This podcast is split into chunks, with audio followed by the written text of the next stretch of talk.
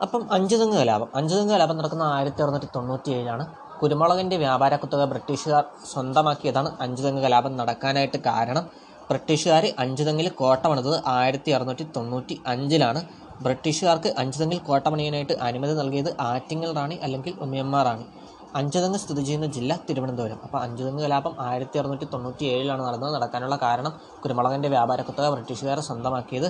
ആയിരത്തി അറുന്നൂറ്റി തൊണ്ണൂറ്റി അഞ്ചിൽ ബ്രിട്ടീഷുകാർ അഞ്ചുതെങ്ങ് കോട്ട പണിതു. ആ കോട്ട പണിയാൻ അനുവാദം കൊടുത്ത ഭരണാധികാരിയാണ് ആറ്റിങ്ങൽ റാണി അല്ലെങ്കിൽ ഉമയമ്മ റാണി. അഞ്ചുതെങ്ങ് സ്ഥിതി ചെയ്യുന്ന ജില്ലയാണ് തിരുവനന്തപുരം. പിന്നെ നടന്ന കലാപമാണ് ആറ്റിങ്ങൽ കലാപം. ആറ്റിങ്ങൽ കലാപം നടന്നത് ആയിരത്തി എഴുന്നൂറ്റി ഇരുപത്തി ഒന്ന് ഏപ്രിൽ പതിനഞ്ചിനാണ്. ആറ്റിങ്ങൽ കലാപം നടന്ന ആയിരത്തി എഴുന്നൂറ്റി ഇരുപത്തി ഒന്ന് ഏപ്രിൽ പതിനഞ്ചിന് കേരളത്തിൽ ബ്രിട്ടീഷുകാർക്കെതിരെ നടന്ന ആദ്യത്തെ സംഘടിത കലാപമാണ് ആറ്റിങ്ങൽ കലാപം. കേരളത്തിൽ ബ്രിട്ടീഷുകാർക്കെതിരെ നടന്ന ആദ്യത്തെ സംഘടിത കലാപമാണ് ആറ്റിങ്ങൽ കലാപം. ആറ്റിങ്ങൽ കലാപം നടക്കുമ്പോൾ വേണാട്ടിലെ ഭരണാധികാരിയായിരുന്നു ആദിത്യവർമ്മ അപ്പം ആറ്റിങ്ങൽ കലാപം നടന്ന വർഷമാണ് ആയിരത്തി എഴുന്നൂറ്റി ഇരുപത്തി ഒന്ന് ഏപ്രിൽ പതിനഞ്ച്. കേരളത്തിൽ ബ്രിട്ടീഷുകാർക്കെതിരെ നടന്ന ആദ്യത്തെ സംഘടിത കലാപമായിരുന്നു ആറ്റിങ്ങൽ കലാപം. ആറ്റിങ്ങൽ കലാപം നടക്കുമ്പോൾ വേണാട്ടിലെ ഭരണാധികാരിയായിരുന്നു ആദിത്യവർമ്മ ആറ്റിങ്ങൽ കലാപത്തിൽ വധിക്കപ്പെട്ട ബ്രിട്ടീഷ് ഉദ്യോഗസ്ഥൻ ഗിഫോർഡ് ആറ്റിങ്ങൽ കലാപത്തിൽ വധിക്കപ്പെട്ട ബ്രിട്ടീഷ് ഉദ്യോഗസ്ഥനാണ് ഗിഫോർഡ് ആറ്റിങ്ങൽ കലാപത്തെ തുടർന്ന് ഒപ്പുവെച്ച ഉടമ്പടിയാണ് വേണാട് ഉടമ്പടി. ആറ്റിങ്ങൽ കലാപത്തെ തുടർന്ന് ഒപ്പുവെച്ച ഉടമ്പടിയാണ് വേണാട് ഉടമ്പടി. അപ്പോൾ ആറ്റിങ്ങൽ കലാപത്തിൽ വധിക്കപ്പെട്ട ബ്രിട്ടീഷ് ഉദ്യോഗസ്ഥനാണ് ഗിഫോർഡ് ആറ്റിങ്ങൽ കലാപത്തെ തുടർന്ന് വധിക്ക ആറ്റിങ്ങൽ കലാപത്തെ തുടർന്ന് വധിക്കപ്പെട്ട ബ്രിട്ടീഷ് ഉദ്യോഗസ്ഥൻ ഗിഫോർഡ് ആറ്റിങ്ങൽ കലാപത്തെ തുടർന്ന് ഒപ്പുവെച്ച ഉടമ്പടിയാണ് വേണാട് ഉടമ്പടി. വേണാട് ഉടമ്പടി ഒപ്പുവെച്ചത് ആയിരത്തി എഴുന്നൂറ്റി ഇരുപത്തി മൂന്ന് ആയിരത്തി എഴുന്നൂറ്റി ഇരുപത്തി മൂന്നിലാണ് വേണാട് ഉടമ്പടി ഒപ്പുവയ്ക്കുന്നത് വേണാട് ഉടമ്പടിയിൽ നെയ്യാറ്റിൻകരയുടെ രാജകുമാരൻ എന്ന പേരിൽ ഒപ്പുവെച്ച ഭരണാധികാരിയാണ് മാർത്താണ്ഡവർമ്മ. വേണാട് ഉടമ്പടിയിൽ നെയ്യാറ്റിൻകരയുടെ രാജകുമാരൻ എന്ന പേരിൽ ഒപ്പുവെച്ച ഭരണാധികാരിയാണ് മാർത്താണ്ഡവർമ്മ. വേണാട് ഉടമ്പടിയിൽ ഈസ്റ്റ് ഇന്ത്യ കമ്പനിക്ക് വേണ്ടി ഒപ്പുവെച്ചത് അലക്സാണ്ടർ ഓ. വേണാട് ഉടമ്പടിയിൽ ഈസ്റ്റ് ഇന്ത്യ കമ്പനിക്ക് വേണ്ടി ഒപ്പുവെച്ചത് അലക്സാണ്ടർ ഓ. അപ്പം ആറ്റിങ്ങൽ ക്ലാബ് നടക്കുന്നത് ആയിരത്തി എഴുന്നൂറ്റി ഇരുപത്തി ഒന്ന് ഏപ്രിൽ പതിനഞ്ച്. കേരളത്തിൽ ബ്രിട്ടീഷുകാർക്കെതിരെ നടന്ന ആദ്യത്തെ സംഘടിത കലാപമാണ്. ആദിത്യവർമ്മയായിരുന്നു വേണാട്ടിലെ ഭരണാധികാരി ആറ്റിങ്ങൽ കലാപം നടക്കുമ്പോൾ അതിൽ വധിക്കപ്പെട്ട ഉദ്യോഗസ്ഥനാണ് ഗിഫോർഡ്. പിന്നെ ആറ്റിങ്ങൽ കലാപത്തെ തുടർന്ന് ഒപ്പുവെച്ച ഉടമ്പടിയാണ് വേണാട് ഉടമ്പടി. വേണാട് ഉടമ്പടി ഒപ്പുവയ്ക്കുന്നത് ആയിരത്തി എഴുന്നൂറ്റി ഇരുപത്തി മൂന്നിലാണ് ആറ്റിങ്ങൽ ആറ്റിങ്ങൽ കലാപത്തെ തുടർന്നുണ്ടായ വേണാട് ഉടമ്പടി നെയ്യാറ്റിൻകരയുടെ രാജകുമാരനായിട്ട് ഒപ്പുവെച്ചത് മാർത്താണ്ഡവർമ്മയാണ്. അതുപോലെ തന്നെ വേണ ഉടമ്പടിയിൽ ഈസ്റ്റ് ഇന്ത്യ കമ്പനിക്ക് വേണ്ടി ഒപ്പുവെച്ചത് അലക്സാണ്ടർ ഓമാണ്. പിന്നെ വരുന്നതാണ് പഴശ്ശി യുദ്ധങ്ങൾ. പഴശ്ശിരാജയുടെ യഥാർത്ഥ നാമമാണ് കോട്ടയം കേരളവർമ്മ പഴശ്ശിരാജ പഴശ്ശിരാജയുടെ യഥാർത്ഥ നാമമാണ് കോട്ടയം കേരളവർമ്മ പഴശ്ശിരാജ പഴശ്ശിരാജയുടെ രാജവംശം കോട്ടയം രാജവംശം. പഴശ്ശിരാജയുടെ രാജവംശം കോട്ടയം രാജവംശം. പഴശ്ശി യുദ്ധങ്ങളുടെ കാലഘട്ടം ആയിരത്തി എഴുന്നൂറ്റി തൊണ്ണൂറ്റി മൂന്ന് മുതൽ ആയിരത്തി എണ്ണൂറ്റി അഞ്ച് വരെയാണ്. ദക്ഷിണേന്ത്യയിൽ ബ്രിട്ടീഷുകാർക്കെതിരെ നടന്ന യുദ്ധങ്ങളിൽ ഏറ്റവും ശക്തമായതാണ് പഴശ്ശി യുദ്ധം. പൈച്ച് രാജയെന്നും കൊട്ടിയോട്ട് രാജയെന്നും ബ്രിട്ടീഷ് രേഖകളിൽ വിശേഷിപ്പിക്കപ്പെട്ട രാജാവാണ് പഴശ്ശിരാജ ബ്രിട്ടീഷുകാർക്കെതിരെ പഴശ്ശിരാജ ജനങ്ങളെ സംഘടിപ്പിച്ച് തിരിയാനുള്ള കാരണം കോട്ടയം പ്രദേശത്ത് നികുതി പിരിക്കാനുള്ള അധികാരം നൽകാത്തതും വയനാടിന് മേൽ അവകാശവാദം ഉന്നയിച്ചതും. ഒന്നാം പഴശ്ശി വിപ്ലവത്തിന് കാരണം ബ്രിട്ടീഷുകാരുടെ തെറ്റായ നികുതി പരിഷ് പരിഷ്കാരങ്ങളായിരുന്നു. ഒന്നാം പഴശ്ശി വിപ്ലവത്തിന് കാരണം ബ്രിട്ടീഷുകാരുടെ തെറ്റായ നികുതി പരിഷ്കാരങ്ങളായിരുന്നു. ആയിരത്തി എഴുന്നൂറ്റി തൊണ്ണൂറ്റി മൂന്ന് മുതൽ ആയിരത്തി എഴുന്നൂറ്റി തൊണ്ണൂറ്റി ഏഴ് വരെയാണ് ഒന്നാം പഴശ്ശി വിപ്ലവം നടന്നത്. ഒന്നാം പഴശ്ശി വിപ്ലവത്തിന് കാരണം ബ്രിട്ടീഷുകാരുടെ തെറ്റായ നികുതി പരിഷ്കാരങ്ങളായിരുന്നു. ആയിരത്തി എഴുന്നൂറ്റി തൊണ്ണൂറ്റി മൂന്ന് മുതൽ ആയിരത്തി എഴുന്നൂറ്റി തൊണ്ണൂറ്റി ഏഴ് വരെയാണ് ഒന്നാം പഴശ്ശി വിപ്ലവം നടക്കുന്നത്. ഒന്നാം പഴശ്ശി വിപ്ലവത്തിന്റെ പ്രധാന കേന്ദ്രമായിരുന്നു കണ്ണൂർ പുഴളിമല എന്ന് പറയുന്ന സ്ഥലം. ഒന്നാം പഴശ്ശി വിപ്ലവത്തിന്റെ പ്രധാന കേന്ദ്രമായിരുന്നു കണ്ണൂർ പുരളിമല എന്ന് പറയുന്ന സ്ഥലം. ഒന്നാം പഴശ്ശി വിപ്ലവത്തിന്റെ പ്രധാന കേന്ദ്രമായിരുന്നു കണ്ണൂർ പുരളിമല എന്ന് പറയുന്ന സ്ഥലം.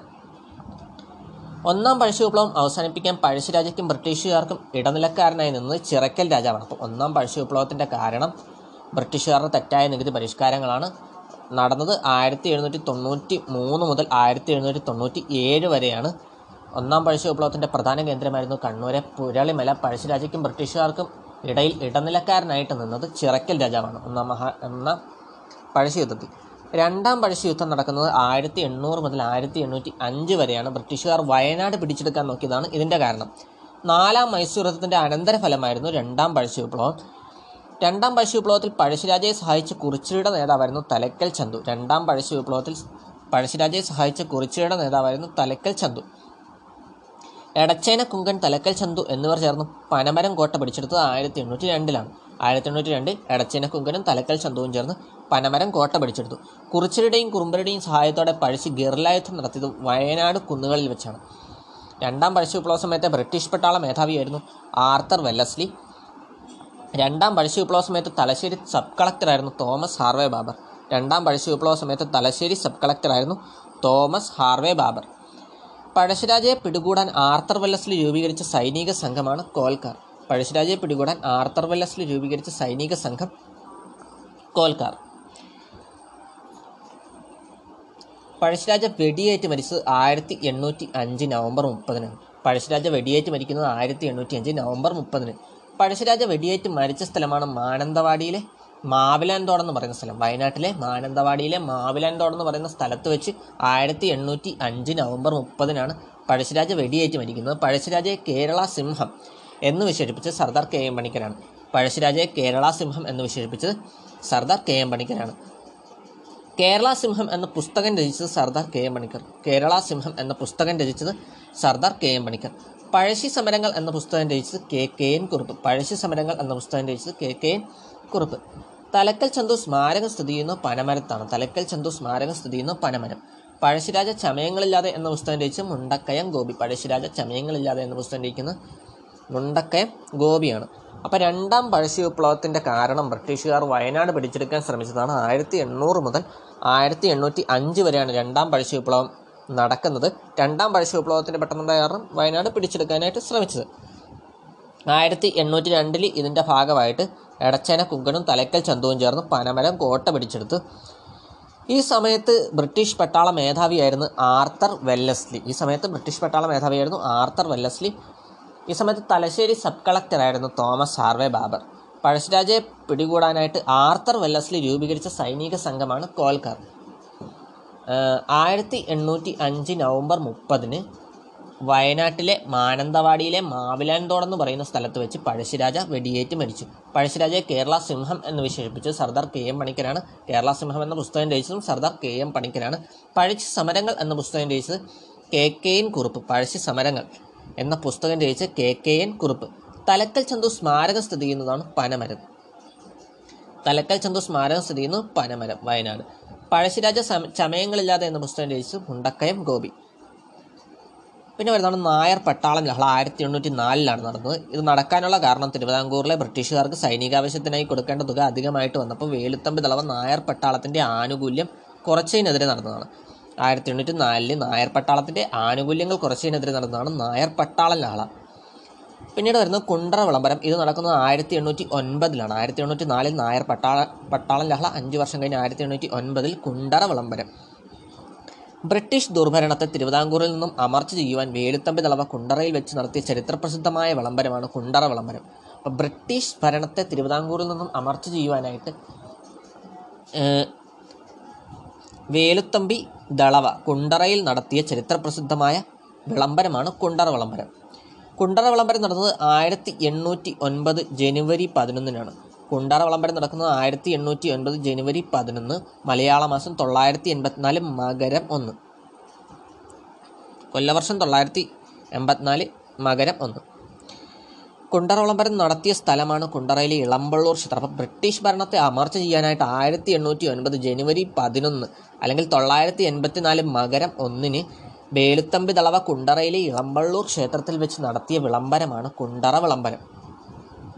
പിന്നീട് വരുന്നതാണ് കുറിച്ചർ ലഹള. കുളി കുറിച്ചർ ലഹള നടന്നത് ആയിരത്തി എണ്ണൂറ്റി പന്ത്രണ്ടിലാണ് കുറിച്ചർ ലഹള നടന്നത് ആയിരത്തി എണ്ണൂറ്റി പന്ത്രണ്ടിലാണ് കുറിച്ചർ കലാപത്തിന്റെ പ്രധാന കാരണം ഗോത്ര വിഭാഗക്കാരായ കുറിച്യരുടെയും കുറുമ്പരുടെയും മേൽ ബ്രിട്ടീഷുകാർ നികുതി ഏർപ്പെടുത്തിയതാണ്. ഈ നികുതി ഏർപ്പെടുത്തിയ ബ്രിട്ടീഷ് ഉദ്യോഗസ്ഥനാണ് തോമസ് വാർഡൻ. കുറിച്ചർ ലഹളയുടെ നേതാവായിരുന്നു രാമൻ നമ്പി. കുറിച്ചർ ലഹളയുടെ മുദ്രാവാക്യമായിരുന്നു വട്ടത്തുപ്പിക്കാരെ പുറത്താക്കുക. കുറിച്ചർ ലഹള അടിച്ചമർത്തപ്പെട്ടത് ആയിരത്തി എണ്ണൂറ്റി പന്ത്രണ്ട് മെയ് എട്ടിന്. കുറിച്ചരുടെ ജീവിതവും സംസ്കാരവും എന്ന പുസ്തകം രചിച്ചത് കുമാരൻ വയലേരി. കുറിച്യരുടെ ജീവിതവും സംസ്കാരവും എന്ന പുസ്തകം രചിച്ച കുമാരൻ വയലേരി.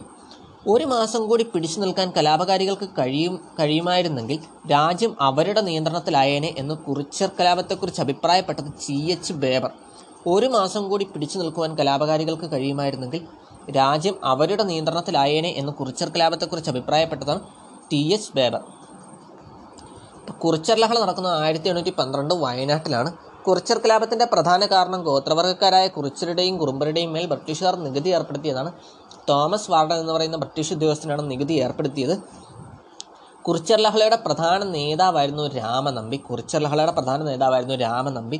കുറിച്ചർ ലഹളയുടെ മുദ്രാവാക്യമായിരുന്നു വട്ടത്തൊപ്പിക്കാരെ പുറത്താക്കുക. കുറിച്ചർ ലഹളയുടെ മുദ്രാവാക്യമായിരുന്നു വട്ടത്തൊപ്പിക്കാരെ പുറത്താക്കുക. ബ്രിട്ടീഷുകാർ കുറിച്ചർ ലഹള അടിച്ചമർത്തുന്നത് ആയിരത്തി എണ്ണൂറ്റി പന്ത്രണ്ട് മെയ് എട്ടിന് കുറിച്ചരുടെ ജീവിതവും സംസ്കാരവും എന്ന പുസ്തകം രചിച്ചത് കുമാരൻ വയലേരി. പിന്നീട് ആയിരത്തി തൊള്ളായിരത്തി ഇരുപത്തി ഒന്നിലാണ് മലബാർ കലാപം നടക്കുന്നത്. ആയിരത്തി തൊള്ളായിരത്തി ഇരുപത്തി ഒന്നിൽ മലബാർ കലാപം നടക്കുന്നത്. മലബാർ കലാപം ആരംഭിച്ചത് ആയിരത്തി തൊള്ളായിരത്തി ഇരുപത്തി ഒന്നിലാണ് മലബാർ കലാപത്തിന്റെ പെട്ടെന്നുണ്ടായ കാരണം പൂക്കോട്ടൂർ കലാപമാണ്. മലബാർ കലാപത്തിന്റെ പെട്ടെന്നുണ്ടായ കാരണം പൂക്കോട്ടൂർ കലാപമാണ്. മലബാർ കലാപം ആരംഭിക്കുന്നത് ആയിരത്തി തൊള്ളായിരത്തി ഇരുപത്തി ഒന്നിലാണ് മലബാർ കലാപത്തിന്റെ പെട്ടെന്നുണ്ടായ കാരണം പൂക്കോട്ടൂർ കലാപമാണ്. പൂക്കോട്ടൂരിലെ ഖിലാഫത്ത് കമ്മിറ്റി സെക്രട്ടറി ആയ വടക്കേ വീട്ടിൽ മുഹമ്മദിനെ അറസ്റ്റ് ചെയ്യാൻ ശ്രമിച്ചതിനെ തുടർന്ന് പൂക്കോട്ടൂർ കലാപം പൊട്ടിപ്പുറപ്പെട്ടു. ആയിരത്തി തൊള്ളായിരത്തി ഇരുപത്തിയൊന്ന് ഓഗസ്റ്റ് ഇരുപതിനാണ് പൂക്കോട്ടൂർ കലാപം പൊട്ടിപ്പുറപ്പെടുന്നത്. അപ്പോൾ പൂക്കോട്ടൂരിലെ ഖിലാഫത്ത് കമ്മിറ്റി സെക്രട്ടറിയായ വടക്കേ വീട്ടിൽ മുഹമ്മദിനെ അറസ്റ്റ് ചെയ്യാൻ ശ്രമിച്ചതിനെ തുടർന്നാണ് പൂക്കോട്ടൂർ കലാപം പൊട്ടിപ്പുറപ്പെടുന്നത്. മലബാർ കലാപത്തിന്റെ പ്രധാന കേന്ദ്രമായിരുന്നു തിരൂരങ്ങാടി. മലബാർ കലാപത്തിന്റെ പ്രധാന കേന്ദ്രമായിരുന്നു തിരൂരങ്ങാടി.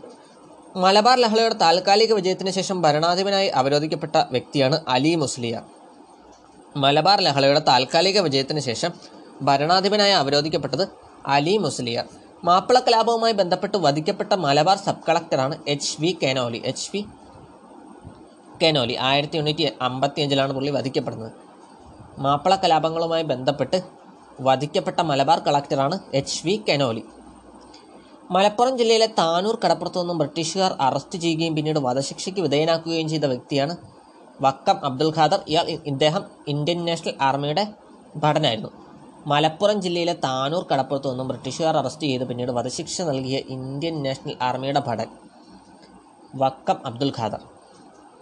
ആയിരത്തി തൊള്ളായിരത്തി ഇരുപത്തിയൊന്നിലെ മലബാർ കലാപത്തിൽ ഹിന്ദുക്കളുടെ രാജാവ് മുസ്ലിങ്ങളുടെ അമീർ ഖിലാഫത്ത് ആർമിയുടെ കേണൽ എന്നിങ്ങനെ സ്വയം വിശേഷിപ്പിച്ചത് വാര്യം കുന്നത്ത് കുഞ്ഞഹമ്മദ് ഹാജി. ആയിരത്തി തൊള്ളായിരത്തി ഇരുപത്തിയൊന്നിലെ മലബാർ കലാപത്തിൽ ഹിന്ദുക്കളുടെ രാജാവ് മുസ്ലിങ്ങളുടെ അമീർ ഖിലാഫത്ത് ആർമിയുടെ കേണൽ എന്നിങ്ങനെ സ്വയം വിശേഷിപ്പിച്ച വ്യക്തിയാണ് വാര്യം കുന്നത്ത് കുഞ്ഞഹമ്മദ് ഹാജി.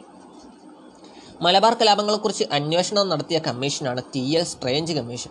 Malabar കലാപങ്ങളെക്കുറിച്ച് അന്വേഷണം നടത്തിയ കമ്മീഷനാണ് T. L. Strange commission.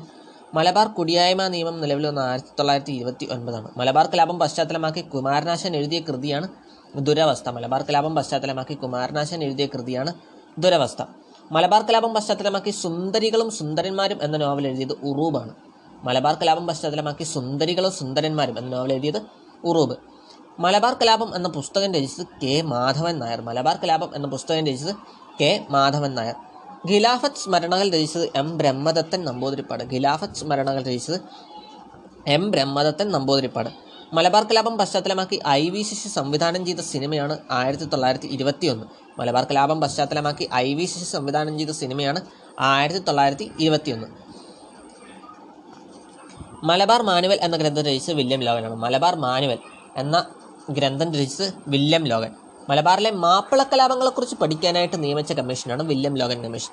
Malabar കലാപങ്ങളെക്കുറിച്ച് പഠിക്കാനായിട്ട് നിയോഗിച്ച കമ്മീഷനാണ് ടി എസ് സ്ട്രേഞ്ച് കമ്മീഷൻ. മലബാറിലെ മാപ്പിള കലാപങ്ങളെക്കുറിച്ച് പഠിക്കാനായിട്ട് നിയമിച്ച കമ്മീഷനാണ് വില്യം ലോഗൻ കമ്മീഷൻ. മലബാർ കലാപങ്ങളെക്കുറിച്ച് പഠിക്കാനായിട്ട് ടി എസ് സ്ട്രേഞ്ച് കമ്മീഷൻ. മലബാറിലെ മാപ്പിള കലാപങ്ങളെക്കുറിച്ച് പഠിക്കാനായിട്ട് വില്യം ലോഗൻ കമ്മീഷൻ. ആയിരത്തി തൊള്ളായിരത്തി ഇരുപത്തിയൊന്നിലെ മലബാർ കലാപത്തിൽ ബ്രിട്ടീഷ് പോലീസിനെ ശക്തമായി നേരിട്ട വൻ മലയാളി വനിതയാണ് കമ്മത്ത് ചിന്നമ്മ. ആയിരത്തി തൊള്ളായിരത്തി ഇരുപത്തിയൊന്നിലെ മലബാർ കലാപത്തിൽ ബ്രിട്ടീഷ് പോലീസിനെ ശക്തമായി നേരിട്ട മലയാളി വനിതയാണ് കമ്മത്ത് ചിന്നമ്മ.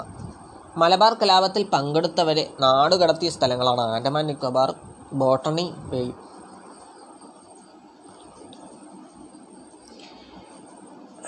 അപ്പം മലബാർ കലാപം നടക്കുന്നത് ആയിരത്തി തൊള്ളായിരത്തി ഇരുപത്തി ഒന്നിലാണ്.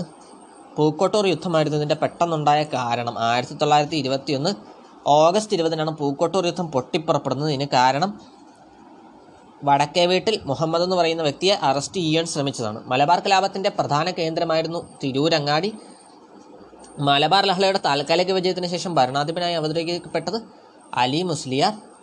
മാപ്പിള കലാപവുമായി ബന്ധപ്പെട്ട് വധിക്കപ്പെട്ട മലബാർ കളക്ടറാണ് എച്ച് വി കെനോലി ആയിരത്തി എണ്ണൂറ്റി എൺപത്തി അഞ്ചിലാണ് വധിക്കപ്പെടുന്നത്. മലപ്പുറം ജില്ലയിലെ താനൂർ കടപ്പുറത്ത് നിന്നും ബ്രിട്ടീഷുകാർ അറസ്റ്റ് ചെയ്ത് പിന്നീട് വധശിക്ഷ നൽകിയ ഇന്ത്യൻ നാഷണൽ ആർമിയുടെ ഭടനാണ് വക്കം അബ്ദുൽ ഖാദർ. ആയിരത്തി തൊള്ളായിരത്തി ഇരുപത്തിയൊന്നിലെ മലബാർ കലാപത്തിൽ ഹിന്ദുക്കളുടെ രാജാവ് മുസ്ലിങ്ങളുടെ അമീർ ഖിലാഫത്ത് ആർമിയുടെ കേണൽ എന്നിങ്ങനെ സ്വയം വിശേഷിപ്പിച്ചത് വാര്യംകുന്നത്ത് കുന്നഹമ്മദ് ഹാജി. മലബാർ കലാപങ്ങളെക്കുറിച്ച് അന്വേഷണം നടത്തിയ കമ്മീഷനാണ് എൽ സ്ട്രേഞ്ച് കമ്മീഷൻ.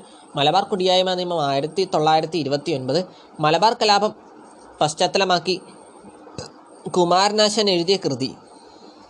ദുരവസ്ഥ. സുന്ദരികളും സുന്ദരന്മാരും എഴുതിയത് ഉറവ് മലബാർ കലാപം എന്ന പുസ്തകം രചിച്ച് കെ. മാധവൻ നായർ ഖിലാഫത്ത് സ്മരണകൾ രചിച്ചത് എം ബ്രഹ്മദത്തൻ നമ്പൂതിരിപ്പാട്. മലബാർ കലാപം പശ്ചാത്തലമാക്കി ഐ വി ശശി സംവിധാനം ചെയ്ത സിനിമയാണ് നയന്റീൻ ട്വന്റി വൺ അല്ലെങ്കിൽ ആയിരത്തി തൊള്ളായിരത്തി ഇരുപത്തൊന്ന് മലബാർ മാനുവൽ എന്ന ഗ്രന്ഥം രചിച്ചതാണ് വില്യം ലോഗൻ. മലബാറിലെ മാപ്പിള കലാപങ്ങളെക്കുറിച്ച് പഠിക്കാനായിട്ട് നിയോഗിച്ച കമ്മീഷനാണ് വില്യം ലോഗൻ കമ്മീഷൻ. ആയിരത്തി തൊള്ളായിരത്തി ഇരുപത്തിയൊന്ന് മലബാർ കലാപത്തിൽ ബ്രിട്ടീഷ് പോലീസിനെ ശക്തമായി നേരിട്ട കമ്മത്ത് ചിന്നമ്മ. മലബാർ കലാപത്തിൽ പങ്കെടുത്തവരെ നാടുകടത്തിയത് ആൻഡമാൻ നിക്കോബാറിലേക്കും പിന്നെ ഓസ്ട്രേലിയയിലെ ബോട്ടണി ബേയിലേക്കും. മലബാർ കലാപവുമായി ബന്ധപ്പെട്ടാണ് ആയിരത്തി തൊള്ളായിരത്തി ഇരുപത്തിയൊന്ന് നവംബർ പത്തിന് വാഗൺ ട്രാജഡി നടക്കുന്നത്. വാഗൺ ട്രാജഡിക്ക് കാരണമായ ഉദ്യോഗസ്ഥനാണ് T S Hitchcock. Wagon tragedy report ചെയ്ത കോയമ്പത്തൂരിനടുത്തുള്ള സ്റ്റേഷനാണ് പോത്തന്നൂർ സ്റ്റേഷൻ. വാഗൺ ട്രാജഡി അന്വേഷിക്കാനായിട്ട് നിയോഗിച്ച കമ്മീഷനാണ് Knapp commission. Black hole of Podanur എന്ന് വാഗൺ ട്രാജഡിയെ വിശേഷിപ്പിച്ചത് സുമിത് സർക്കാർ. ബ്ലാക്ക് ഹോൾ ഓഫ് പോത്തന്നൂർ എന്ന് വാഗൺ ട്രാജഡിയെ വിശേഷിപ്പിച്ചത് സുമിത് സർക്കാർ. വാഗൺ ട്രാജഡി സ്മാരകം സ്ഥിതി ചെയ്യുന്നത് തിരൂരാണ്. വാഗൺ ട്രാജഡി സ്മാരകം സ്ഥിതി ചെയ്യുന്നത് തിരൂർ. അപ്പം മലബാർ കലാപവുമായി ബന്ധപ്പെട്ടുണ്ടായ സംഭവമാണ് വാഗൺ ട്രാജഡി ആയിരത്തി തൊള്ളായിരത്തി ഇരുപത്തി ഒന്ന് നവംബർ പത്തിനാണ് ഉണ്ടാകുന്നത്. ആയിരത്തി തൊള്ളായിരത്തി ഇരുപത്തൊന്ന് നവംബർ പത്ത്. ഇതിന് കാരണമായ ഉദ്യോഗസ്ഥനാണ് T H Hitchcock. Wagon tragedy report ചെയ്ത സ്റ്റേഷനാണ് Podanur station. Wagon tragedy report ചെയ്ത സ്റ്റേഷൻ കോയമ്പത്തൂരിനടുത്തുള്ള പോത്തന്നൂർ സ്റ്റേഷൻ. വാഗൺ ട്രാജഡി അന്വേഷിക്കാൻ നിയോഗിച്ച കമ്മീഷനാണ് Knapp commission. A R Knapp commission. Black hole of Podanur എന്ന വാഗൺ ട്രാജഡിയെ വിശേഷിപ്പിച്ച് സുമിത് സർക്കാർ.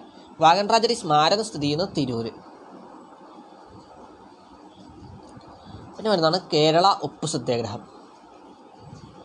കേരളത്തിൽ ഉപ്പ് സത്യാഗ്രഹം ആരംഭിച്ചത് ആയിരത്തി തൊള്ളായിരത്തി മുപ്പത് ഏപ്രിൽ പതിമൂന്നിനാണ്. കേരളത്തിൽ ഉപ്പ് സത്യാഗ്രഹം ആരംഭിക്കുന്നത് ആയിരത്തി തൊള്ളായിരത്തി മുപ്പത് ഏപ്രിൽ പതിമൂന്നിനാണ്.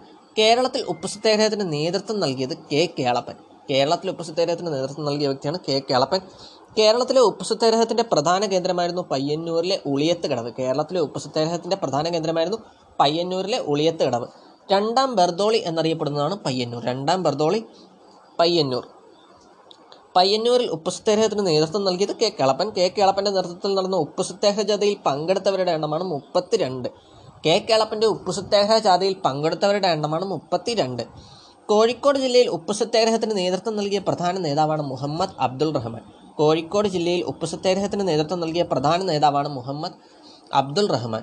കോഴിക്കോട് നിന്നും പയ്യന്നൂരിലെത്തി കെ കേളപ്പന്റെ നേതൃത്വത്തിൽ ഉപ്പ് നിയമം ലംഘിച്ചത് ആയിരത്തി തൊള്ളായിരത്തി മുപ്പത് ഏപ്രിൽ ഇരുപത്തി മൂന്നിന് കോഴിക്കോട് നിന്നും പയ്യന്നൂരിലെത്തി കെ കേളപ്പന്റെ നേതൃത്വത്തിൽ ഉപ്പ് നിയമം ലംഘിച്ചത് ആയിരത്തി തൊള്ളായിരത്തി മുപ്പത് ഏപ്രിൽ ഇരുപത്തി മൂന്നിന് കേരളത്തിലെ ഉപ്പ് സത്യാഗ്രഹത്തിലുടനീളം ആലപിച്ച ഗാനമാണ് വരിക വരിക സഹചര്യം കേരളത്തിലെ ഉപ്പ് സത്യാഗ്രഹത്തിലുടനീളം ആലപിച്ച ഗാനമാണ് വരിക വരിക സഹചര്യ. വരിക വരിക സഹചര്യം എന്ന ഗാനം രചിച്ചത് അംശി നാരായണൻ പിള്ള. പാലക്കാട് നിന്നും പയ്യന്നൂരിലേക്ക് സത്യാഗ്രഹ ജാഥ നയിച്ചത് ടി ആർ കൃഷ്ണസ്വാമി അയ്യർ.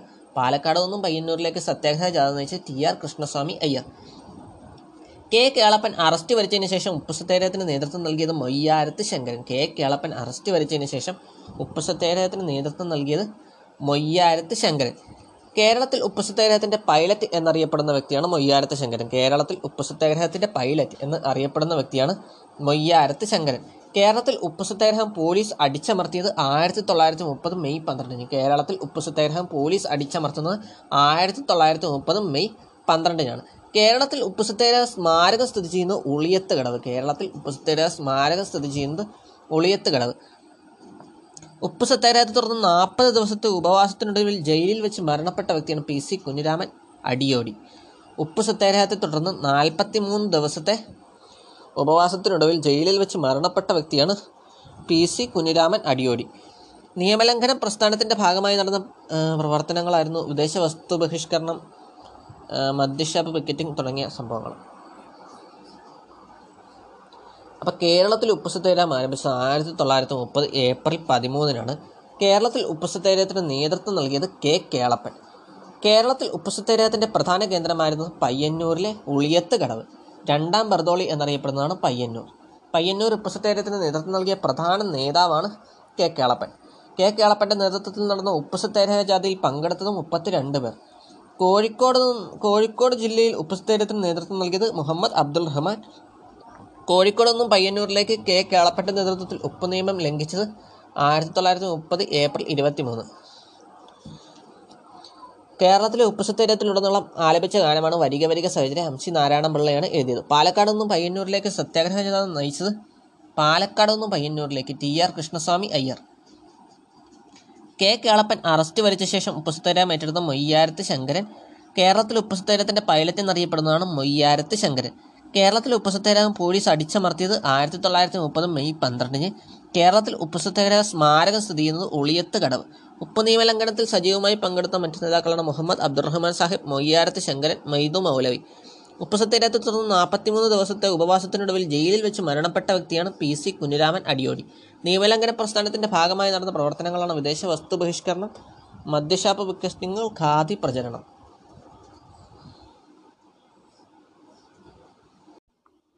കയ്യൂർ സമരം ആയിരത്തി തൊള്ളായിരത്തി നാൽപ്പത്തി ഒന്ന് മാർച്ച് ഇരുപത്തിയെട്ടിനാണ് കയ്യൂർ സമരം നടക്കുന്നത്.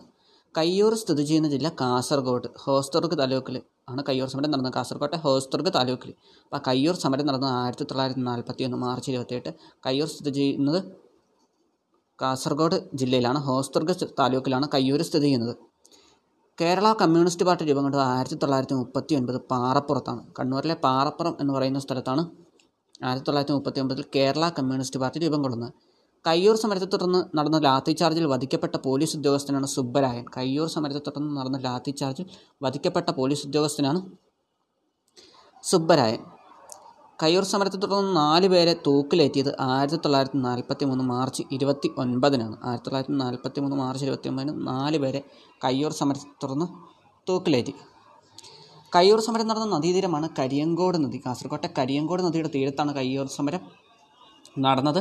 തേജസ്വിനി എന്നറിയപ്പെടുന്ന നദിയാണ് കരിയങ്കോട് നദി. തേജസ്വിനി എന്നറിയപ്പെടുന്ന നദിയാണ് കരിയങ്കോട് നദി. തേജസ്വിനി എന്ന കരിയങ്കോട് നദിയെ വിശേഷിപ്പിച്ചത് കന്നഡ സാഹിത്യകാരനായ നിരഞ്ജനയാണ്. തേജസ്വിനി എന്ന കരിയങ്കോട് നദിയെ വിശേഷിപ്പിച്ചത് കന്നഡ സാഹിത്യകാരനായ നിരഞ്ജന. കയ്യൂർ സമരത്തിൽ പങ്കെടുത്തിട്ടുള്ള കേരള മുഖ്യമന്ത്രിയാണ് ഇ കെ നയനാർ. കയ്യൂർ സമരത്തിൽ പങ്കെടുത്തിട്ടുള്ള കേരള മുഖ്യമന്ത്രിയാണ് ഇ കെ നന കയ്യൂർ സമരത്തെ ആസ്പദമാക്കി ചിരസ്മരണ എന്ന നോവൽ എഴുതിയത് നിരഞ്ജനയാണ്. കയ്യൂർ സമരത്തെ ആസ്പദമാക്കി ചിരസ്മരണ എന്ന നോവൽ എഴുതിയത് നിരഞ്ജനയാണ്.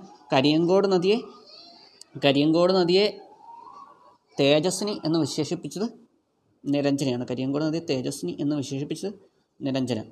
കയ്യൂർ സമരത്തെ ആസ്പദമാക്കി ലെനിൻ രാജേന്ദ്രൻ സംവിധാനം ചെയ്ത സിനിമയാണ് മീനമാസത്തിലെ സൂര്യൻ. കയ്യൂർ സമരത്തെ ആസ്പദമാക്കി ലെനിൻ രാജേന്ദ്രൻ സംവിധാനം ചെയ്ത സിനിമയാണ് മീനമാസത്തിലെ സൂര്യൻ. മലബാറിലെ കർഷകരുടെ പോരാട്ടത്തെക്കുറിച്ച് എ വി കുന്നമ്പൂ രചിച്ച കൃതിയാണ് കയ്യൂരും കരിവള്ളൂരും. മലബാർ കർഷകരുടെ പോരാട്ടത്തെക്കുറിച്ച് എ വി കുന്നമ്പൂ രചിച്ച കൃതിയാണ് കയ്യൂരും കരിവള്ളൂരും. കയ്യൂർ സമര ചരിത്രം എന്ന കൃതി രചിച്ചത് വി വി കുന്നമ്പു. കയ്യൂർ സമര ചരിത്രം എന്ന കൃതി രചിച്ചത് വി വി കുന്നമ്പു.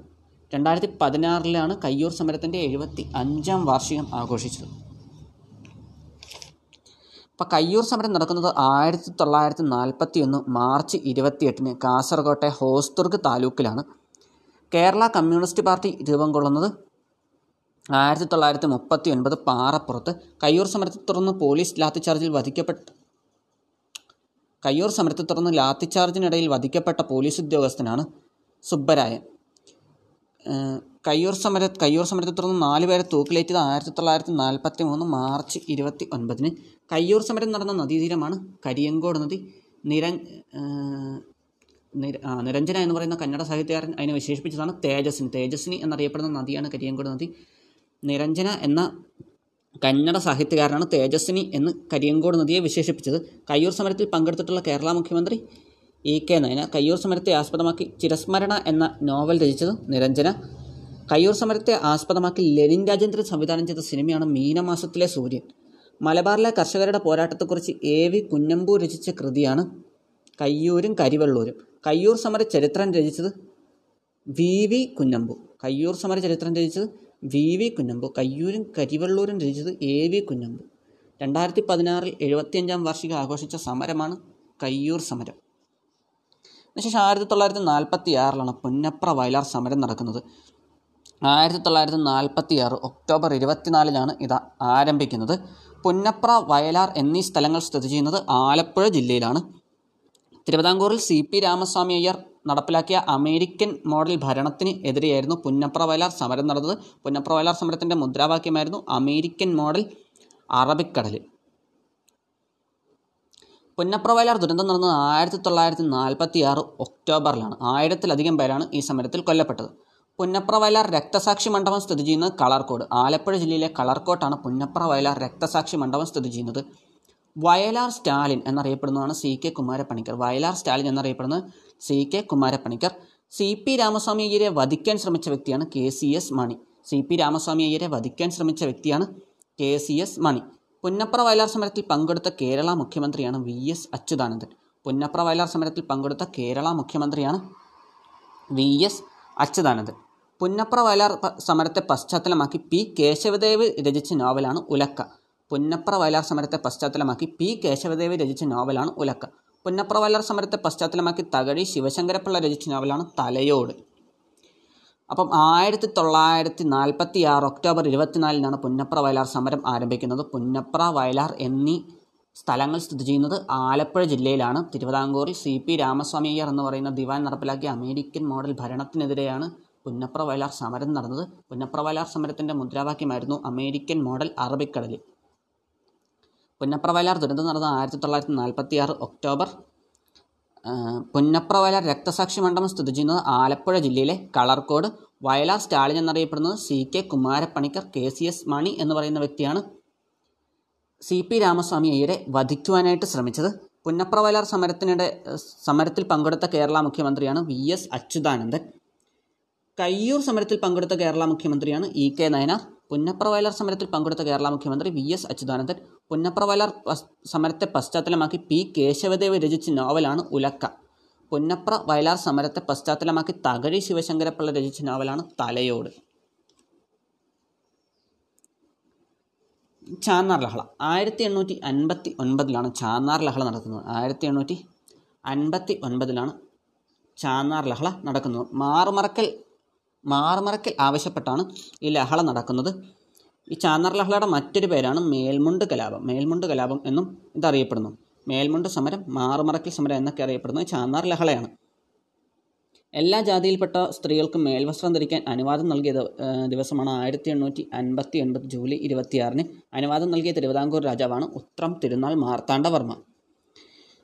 അപ്പം ചാന്നാർ ലഹള നടക്കുന്നത് ആയിരത്തി എണ്ണൂറ്റി അൻപത്തി ഒൻപതിലാണ് മാറുമറക്കൽ ആവശ്യപ്പെട്ടാണ് നടന്നത് മാറുമറക്കൽ സമരം മേൽമുണ്ട് സമരം എന്നൊക്കെ അറിയപ്പെടുന്നത് ചാന്നാർ ലഹളയാണ്.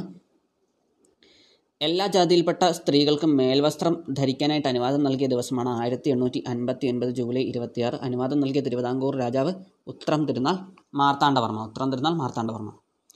പിന്നെ ആയിരത്തി എണ്ണൂറ്റി തൊണ്ണൂറ്റി ഒന്നിലാണ് മലയാളി മെമ്മോറിയൽ നടക്കുന്നത്. ആയിരത്തി എണ്ണൂറ്റി തൊണ്ണൂറ്റി ഒന്നിലാണ് മലയാളി മെമ്മോറിയൽ നടക്കുന്നത്. തിരുവിതാംകൂറിലെ അഭ്യസ്തവിദ്യരായ ജനങ്ങൾക്ക് ഗവൺമെന്റ് സ്ഥാപനങ്ങളിൽ ജോലി ലഭിക്കണം എന്ന ആവശ്യത്തോടെ തിരുവിതാംകൂറിലെ ജനങ്ങൾ സമർപ്പിച്ച നിവേദനമാണ് മലയാളി മെമ്മോറിയൽ. തിരുവിതാംകൂറിലെ അഭ്യസ്തവിദ്യരായ ജനങ്ങൾക്ക് ഗവൺമെന്റ് സ്ഥാപനങ്ങളിൽ ജോലി ലഭിക്കണം എന്ന ആവശ്യത്തോടെ തിരുവിതാംകൂറിലെ ജനങ്ങൾ സമർപ്പിച്ച നിവേദനമാണ് മലയാളി മെമ്മോറിയൽ.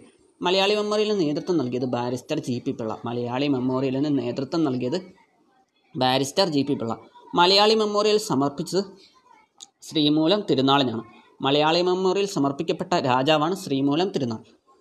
മലയാളി മെമ്മോറിയൽ ശ്രീമൂലം തിരുനാളിന് സമർപ്പിച്ച വർഷം ആയിരത്തി എണ്ണൂറ്റി തൊണ്ണൂറ്റി ഒന്ന്. ജനുവരി ഒന്നിന് മലയാളി മെമ്മോറിയൽ ശ്രീമൂലം തിരുനാളിന് സമർപ്പിച്ച വർഷം ആയിരത്തി എണ്ണൂറ്റി തൊണ്ണൂറ്റി ഒന്ന് ജനുവരി ഒന്ന്.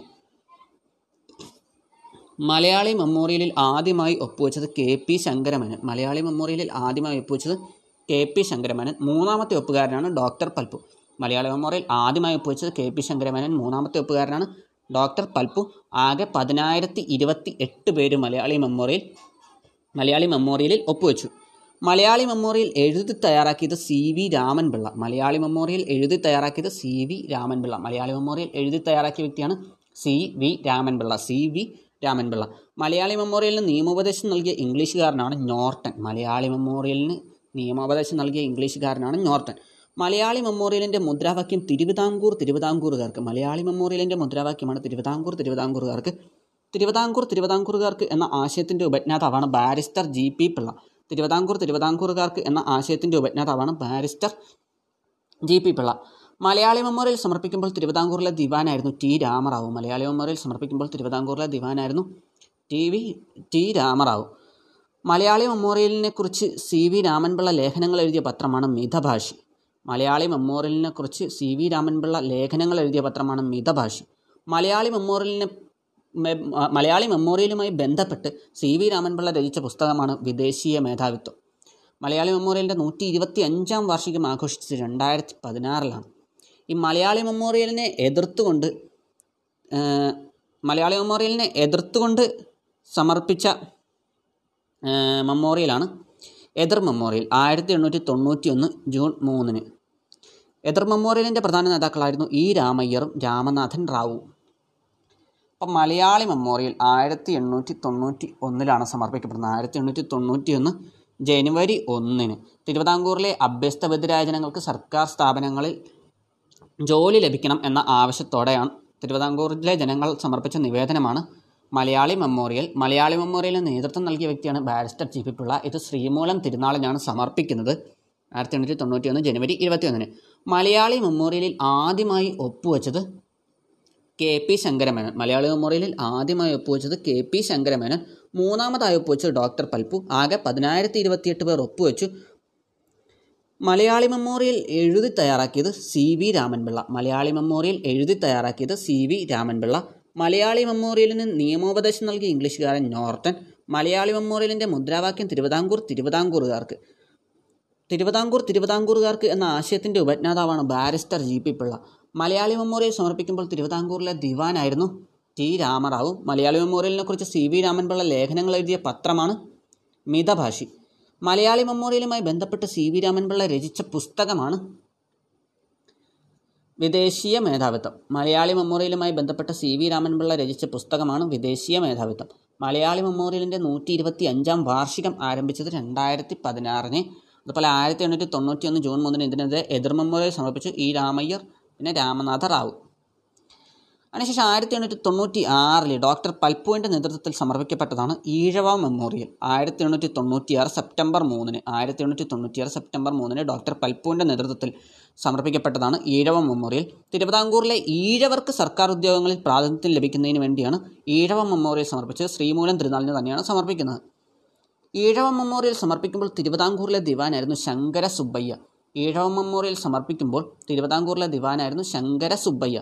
മലയാളി മെമ്മോറിയൽ സമർപ്പിക്കുമ്പോൾ തിരുവിതാംകൂറിലെ ദിവാനായിരുന്നു ടി രാമറാവു. ഈഴവ മെമ്മോറിയൽ സമർപ്പിക്കുമ്പോൾ തിരുവിതാംകൂറിലെ ദിവാൻ ശങ്കര സുബ്ബയ്യ.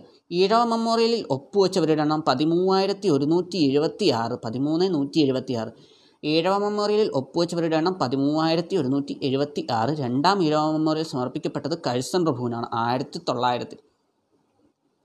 രണ്ടാം ഈഴവ മെമ്മോറിയൽ നേതൃത്വം നൽകിയതും ഡോക്ടർ പൽപ്പു തന്നെ. യഹൂദ മെമ്മോറിയൽ സമർപ്പിക്കപ്പെട്ടത് കൊച്ചി രാജാവിനാണ് ആയിരത്തി എണ്ണൂറ്റി പതിനേഴ് അപ്പം ഈഴവ മെമ്മോറിയൽ സമർപ്പിക്കപ്പെടുന്നത് ആയിരത്തി എണ്ണൂറ്റി തൊണ്ണൂറ്റി ആറ് സെപ്റ്റംബർ മൂന്നിന് ഡോക്ടർ പൽപ്പുവിന്റെ നേതൃത്വത്തിലാണ്. തിരുവിതാംകൂറിൽ ഈഴവർക്ക് സർക്കാർ ഉദ്യോഗങ്ങളിൽ പ്രാതിനിധ്യം ലഭിക്കുവാൻ വേണ്ടിയിട്ട് സമർപ്പിച്ച നിവേദനമാണ് ഈഴവ മെമ്മോറിയൽ ശ്രീമൂലം തിരുനാളിനാണ് ഇത് സമർപ്പിക്കപ്പെട്ടത്. ഈഴവ മെമ്മോറിയൽ സമർപ്പിക്കപ്പെടുമ്പോൾ തിരുവിതാംകൂറിലെ ദിവാനായിരുന്നു ശങ്കര സുബ്ബയ്യ. ഈഴവ മെമ്മോറിയലിൽ ഒപ്പുവെച്ചവരുടെ എണ്ണം പതിമൂവായിരത്തി ഒരുന്നൂറ്റി എഴുപത്തി ആറ് രണ്ടാം ഈഴവ മെമ്മോറിയൽ സമർപ്പിക്കപ്പെട്ടത് കഴ്സൺ പ്രഭുവിനാണ് ആയിരത്തി തൊള്ളായിരം രണ്ടാം ഈഴവ മെമ്മോറിയലിന് നേതൃത്വം നൽകിയതും ഡോക്ടർ പൽപ്പു തന്നെ. യഹൂദ മെമ്മോറിയൽ സമർപ്പിക്കപ്പെട്ടത് കൊച്ചി രാജാവിനാണ് ആയിരത്തി എണ്ണൂറ്റി പതിനേഴ് പിന്നെ വരുന്നതാണ് പുലയലഹള ആയിരത്തി തൊള്ളായിരത്തി പതിനഞ്ചിലാണ് പുലയലഹള നടക്കുന്നത്. ആയിരത്തി തൊള്ളായിരത്തി പതിനഞ്ചിൽ ദളിത് വിദ്യാർത്ഥികളുടെ വിദ്യാഭ്യാസ അവകാശങ്ങൾക്ക് വേണ്ടിയാണ് ഇത് നടന്നത്. പഞ്ചമി എന്ന ദളിത് വിദ്യാർത്ഥിയെ ഊരൂട്ടമ്പലം സ്കൂളിൽ പ്രവേശിപ്പിക്കുവാനുള്ള അയ്യങ്കാളിയുടെ ശ്രമം അധികാരികൾ തടഞ്ഞതാണ് ലഹളയ്ക്ക് കാരണമായത്. പുലയലഹളയ്ക്ക് നേതൃത്വം നൽകിയത് അയ്യങ്കാളിയാണ്.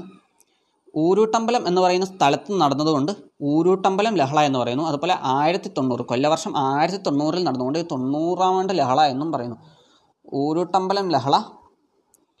ഊരുട്ടമ്പലം ലഹള തൊണ്ണൂറാം ആണ്ട് ലഹള എന്നൊക്കെ അറിയപ്പെടുന്നതാണ് പുലിയ ലഹള ആയിരത്തി തൊള്ളായിരത്തി പതിനഞ്ച് ഇനി ആയിരത്തി തൊള്ളായിരത്തി പതിനഞ്ചിൽ തന്നെയാണ് കല്ലുമാല സമരം നടക്കുന്നത്. പെരിഞ്ഞാട് ലഹള എന്നും അറിയപ്പെടുന്ന ഈ കല്ലുമാല സമരമാണ്. അതിന് നേതൃത്വം നൽകിയതും അയ്യങ്കാൾ തന്നെ.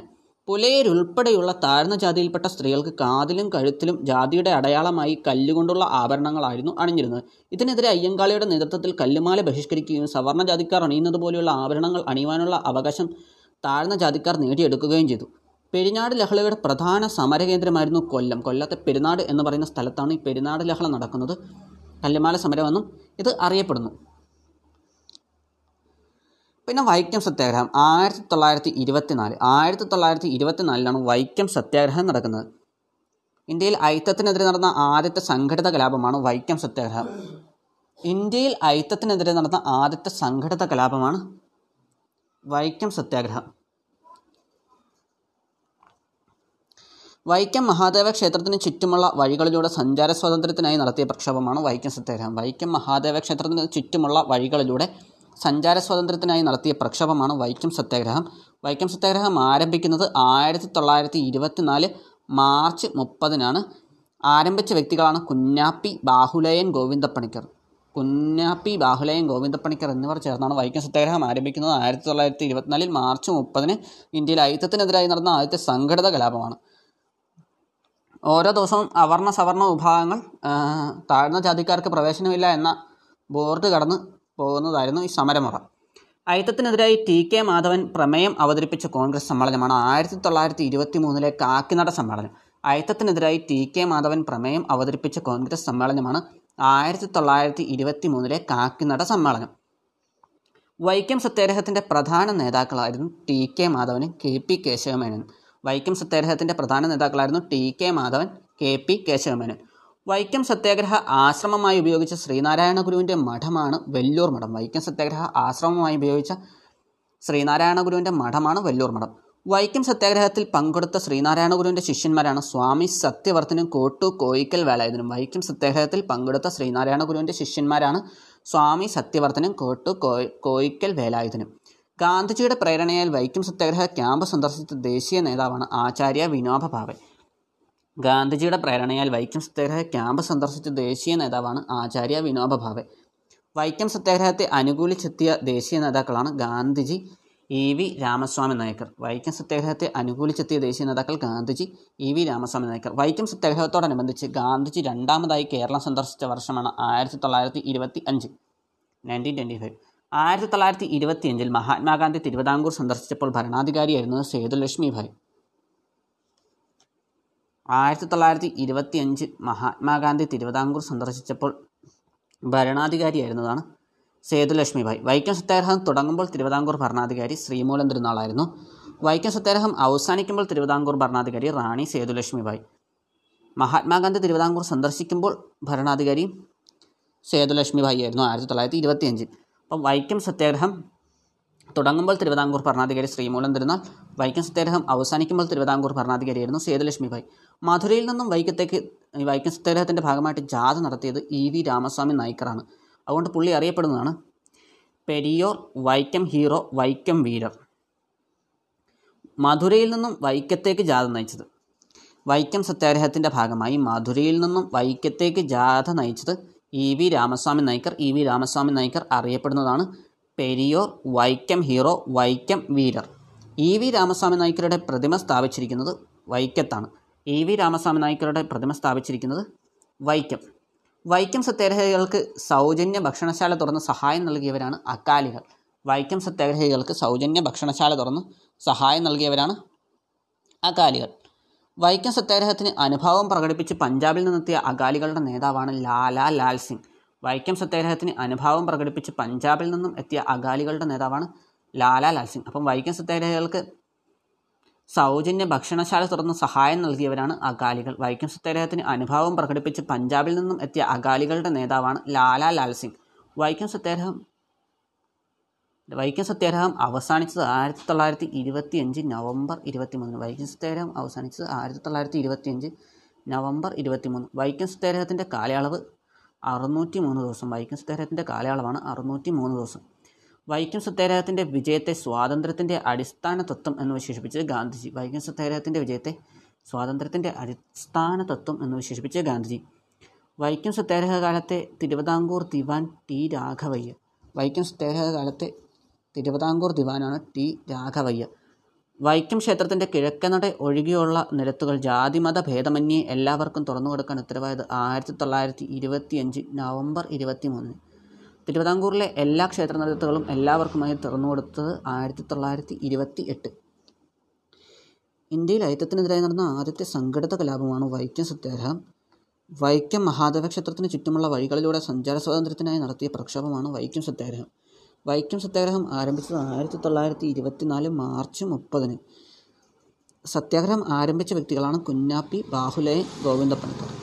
ഓരോ ദിവസവും അവർണ സവർണ വിഭാഗത്തിൽപ്പെട്ട മൂന്ന് പേർ അവർണർക്ക് പ്രവേശനമില്ല എന്ന ബോർഡിന്റെ പരിധി കടന്ന് ക്ഷേത്രത്തിൽ പോവുക എന്നതായിരുന്നു സമരം ഐത്തത്തിനെതിരായി ടി കെ മാധവൻ പ്രമേയം അവതരിപ്പിച്ച കോൺഗ്രസ് സമ്മേളനമാണ് കാക്കിനട സമ്മേളനം ആയിരത്തി തൊള്ളായിരത്തി ഇരുപത്തി മൂന്ന്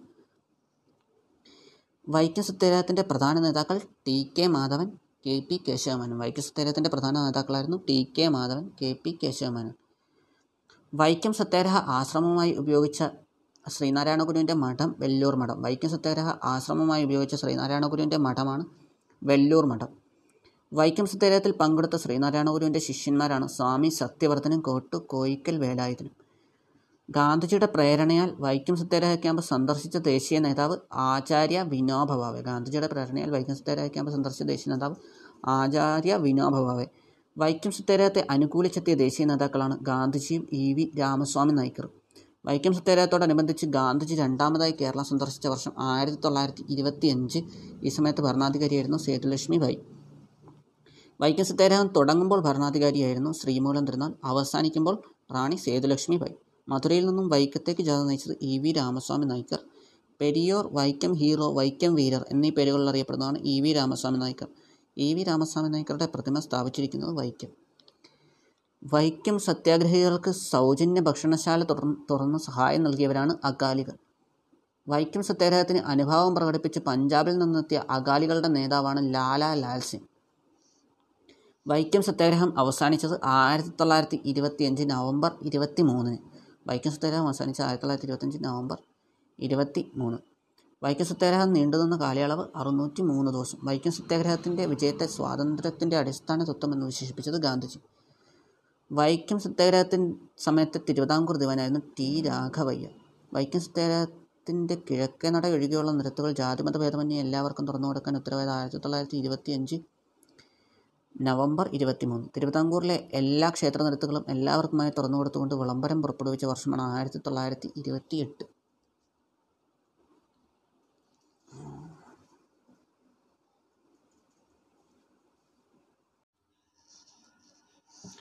ആയിരത്തി തൊള്ളായിരത്തി മുപ്പത്തി ഒന്ന് നവംബർ ഒന്ന്. ആയിരത്തി തൊള്ളായിരത്തി മുപ്പത്തി ഒന്ന് നവംബർ ഒന്നിനാണ് ഗുരുവായൂർ സത്യാഗ്രഹം നടക്കുന്നത്. ആയിരത്തി തൊള്ളായിരത്തി മുപ്പത്തൊന്ന് നവംബർ ഒന്ന്.